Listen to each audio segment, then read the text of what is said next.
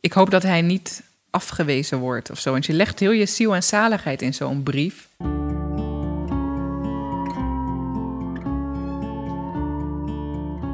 Dit is de brievenpodcast van het Van Gogh Museum.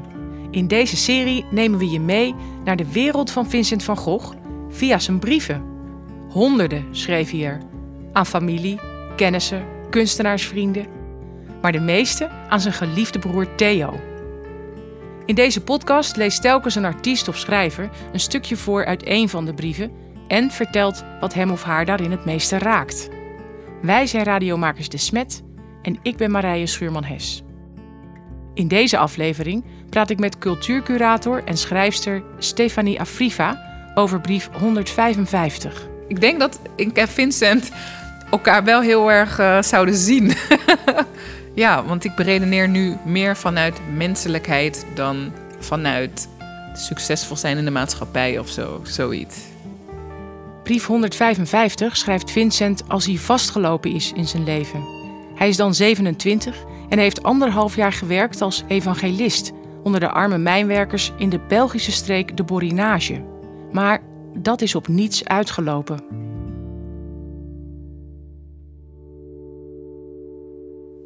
Quem, 24 juni 1880.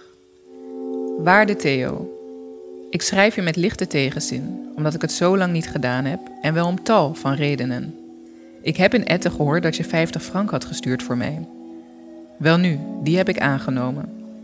Natuurlijk met tegenzin, natuurlijk met een melancholiek gevoel, maar ik zit op een soort dood spoor, in de penarie. Wat kan ik anders doen? En ik schrijf je dus om je ervoor te bedanken. Ik ben, zoals je misschien weet, terug in de borinage. Wat de rui is voor de vogels, de tijd waarin zij hun veren verliezen, dat zijn de tegenslag of het ongeluk, de moeilijke tijden voor ons mensen. Je kunt erin blijven in die ruitijd. Je kunt er ook als herboren uitkomen. Maar toch gebeurt dat niet openlijk. Het is alles behalve vermakelijk. Het is niet vrolijk en dus moet je je uit de voeten maken. Ik ben een man van hartstochten, in staat en geneigd om min of meer onzinnige dingen te doen waarvan ik soms wel min of meer spijt heb. Het gebeurt me nogal eens dat ik iets te snel iets zeg of doe, terwijl het beter zou zijn om met meer geduld af te wachten. Ik denk dat anderen soms ook wel van die ondoordachte dingen kunnen doen. Als dat het geval is, wat moet je dan doen? Moet je je dan beschouwen als een gevaarlijk mens en ongeschikt voor wat dan ook? Dat denk ik niet.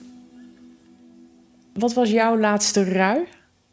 De laatste, die bespreek ik liever niet. Maar um, eind vorig jaar uh, was ik voor werk naar New York. Uh, voor een heel mooi project, wat ik zelf ook echt heb uh, opgezet. Celestial Space, een project rondom safe space. Ik heb mensen in zowel Nederland als New York geïnterviewd over waar voelen zij zich veilig, waar voelen zij zich onveilig, uh, waar heeft dat mee te maken, architectuur, interieur, noem maar op. En dat was een heel bijzonder project, maar uh, de dag dat ik thuis kwam uit New York, um, kreeg ik een telefoontje dat mijn moeder in, in, het ziekenhuis lag op de intensive care. Ja, en mijn moeder is ook niet. Um, zij is al 15 jaar, volgens mij misschien iets langer zelfs, niet in mijn leven. Dus dat was zeg maar dubbel zo heftig. Dus ik kwam echt gewoon met een hele hoge energie thuis. Echt iets gedaan wat zo bijzonder was. In New York succesvol. En dan kom je thuis en geen drie uur later krijg je dat telefoontje. Hoe, hoe zat dat dan, dat ze niet in je leven was? Uh, zij is op een dag letterlijk gewoon vertrokken. Zonder iets te zeggen, zonder een brief of iets achter te laten.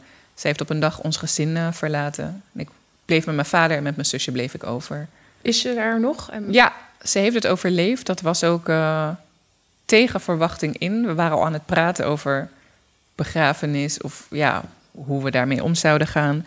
Maar ze heeft het uh, overleefd. Dus ja, dat heeft een reden.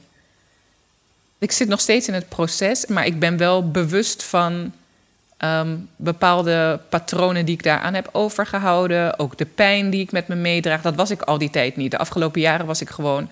Ik opereerde vanuit mijn intellect. Puur vanuit mijn intellect. Gevoel, daar kon ik niet zo goed bij of zo. Um, in bepaalde situaties, laat me dat eraan toevoegen. Uh, maar ik was helemaal niet bewust van mijn negatief, van mijn pijn. Nu ben ik misschien al vijf jaar, ik weet het niet precies, min of meer zonder vaste plaats, van hot naar haar aan het zwerven. Jullie zeggen nu, sinds toen en toen ben je achteruit gegaan, ben je uitgeblust, heb je niets gedaan. Is dat wel helemaal waar? Ik schrijf je een beetje op goed geluk wat er uit mijn pen komt. Ik zou heel blij zijn als jij in zekere zin iets anders in mij zou kunnen zien dan een soort nietsnut. Want er zijn nietsnutten en nietsnutten. En daar is een groot verschil tussen. Je hebt er die nietsnut zijn uit luiheid en zwakheid van karakter, door de laagheid van hun natuur. Zo je wilt, kun je me daarvoor aanzien. Dan is er de andere nietsnut, de nietsnut tegen wil en dank, die van binnen verteerd wordt door een groot verlangen naar actie. Die niets doet omdat hij niet in staat is om iets te doen, omdat hij als het ware ergens in gevangen zit, omdat hij niet bezit wat hij nodig heeft om productief te zijn, omdat de noodlottige omstandigheden hem hiertoe dwingen. Zo iemand weet zelf niet altijd wat hij zou kunnen doen, maar instinctmatig voelt hij: toch ben ik ergens goed voor. Ik voel dat mijn bestaan een reden heeft. Ik weet dat ik een heel ander mens zou kunnen zijn. Waarvoor toch zou ik nuttig kunnen zijn? Waarvoor zou ik dienst kunnen doen? Er is iets in mij. Wat is het toch? Dat is een heel andere nietsnut. Zo je wilt, kun je me daarvoor aanzien. Verder heet de gevangenis soms vooroordeel, misverstand, noodlottige onbekendheid met het een of ander, wantrouwen, valse schaamte. Maar als jij in staat zou zijn in mij iets anders te zien dan een nietsnut van het slechte soort, dan zou ik daar heel blij om zijn. En als ik ooit iets voor je zou kunnen doen, nuttig voor je zou kunnen zijn, weet dan dat ik tot je beschikking sta. Bien à toi, Vincent.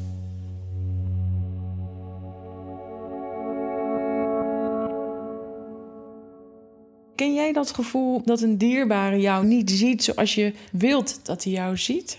Mensen denken soms dat ik alles op een rij heb en altijd happy ben en zo. Ligt ook aan hoe ik mezelf gedraag, maar dan denk ik, uh, sorry hoor, soms heb ik mijn shit niet op een rij hoor. Weet je wel? Dus dat denk ik meer. En dat heeft ook een beetje te maken met. Er wordt naar zwarte vrouwen gekeken alsof ze heel sterk zijn en alles aan kunnen. En ik denk ook binnen onze familie zelf dat er niet echt wordt geloofd in mental health, bijvoorbeeld. Gewoon, je moet doorgaan, je moet hard strijden. Je weet dat wij, weet je wel, drie keer zo hard moeten vechten. Dus ja, daar zijn heel veel. Uh, verschillende dingen mee gemoeid.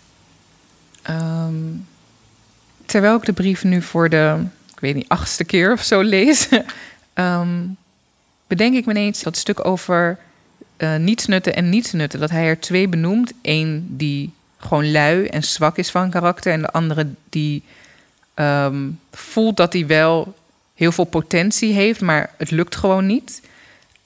wat ik dus vertaal naar depressie.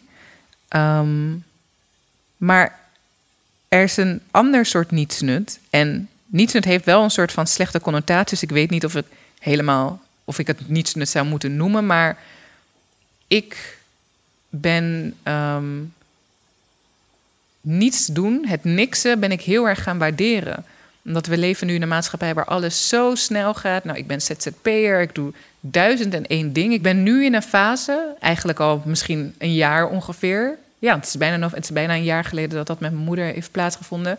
Dat ik heel veel niets doe en gewoon in bed lig. En ik heb een aantal vriendinnen. Elke keer als we elkaar videobellen, liggen we allebei in bed, weet je wel. En um, je niets doen en ook niet nadenken over je volgende stap of zo, niet bewust uh, in ieder geval, zorgt dat je ehm, ruimte krijgt voor nieuwe ideeën. Gewoon stilness, dat stil zijn, dat rusten, dat eigenlijk een nietsnut zijn, niets willen betekenen op dat moment in de maatschappij of in de wereld of weet je, voor iemand.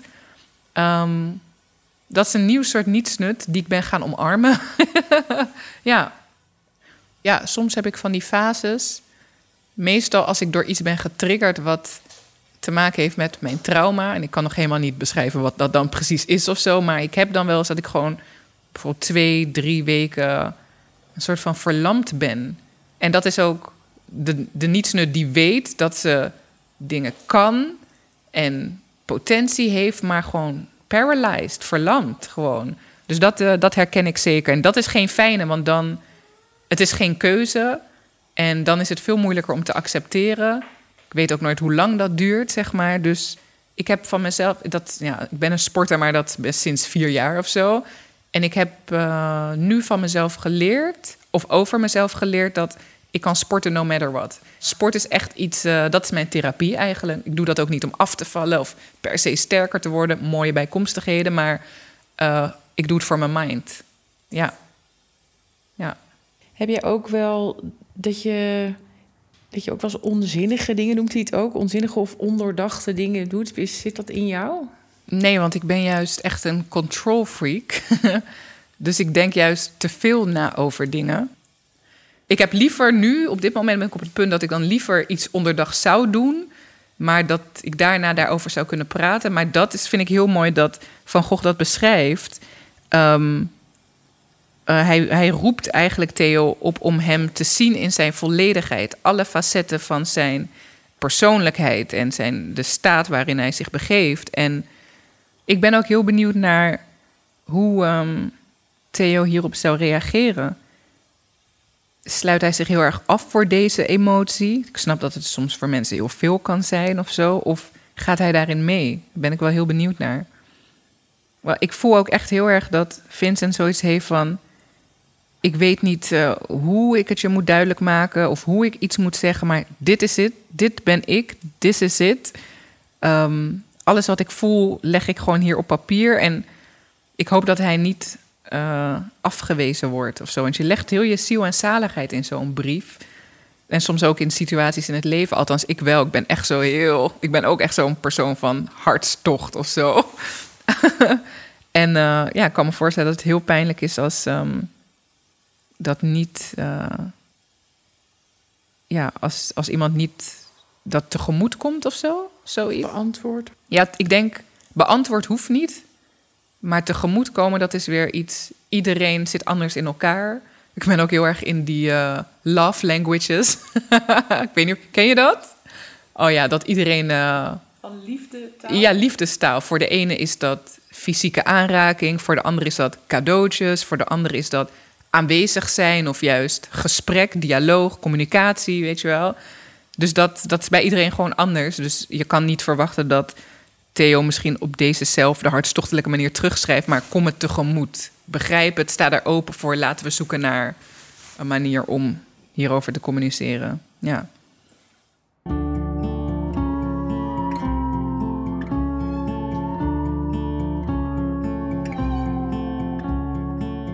Je hoorde een aflevering van de podcastserie over Van Goghs brieven. Lees vooral de hele brief een keer. Je vindt hem op de website van goghmuseum.nl/podcast.